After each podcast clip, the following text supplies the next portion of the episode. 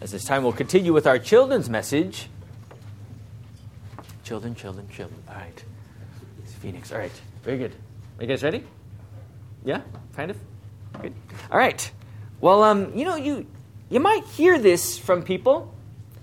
You know, uh, when things are happening in the world that are good, let's say when prayers are answered, uh, when uh, we thank the Lord for all that we have, we say this very three word phrase. And it says what right here?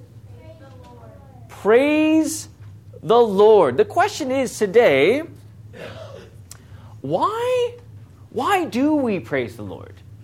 Why, why do these words come out of our mouth as we say the words, praise the Lord? Why do we praise the Lord?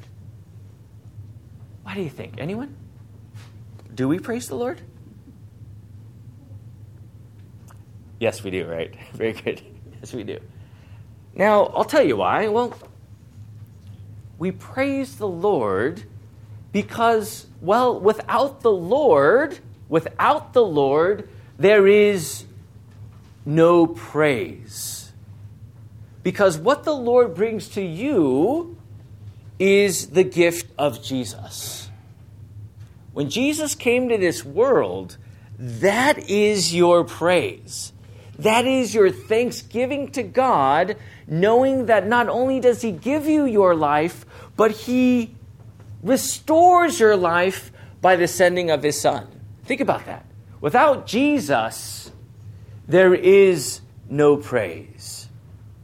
But God loves you so much that He sends you His Son and He forgives you of all of your sins and He gives you life in His name.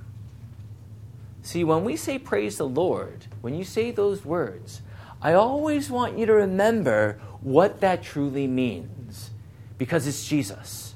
It will always be Jesus. And because of the resurrection, right?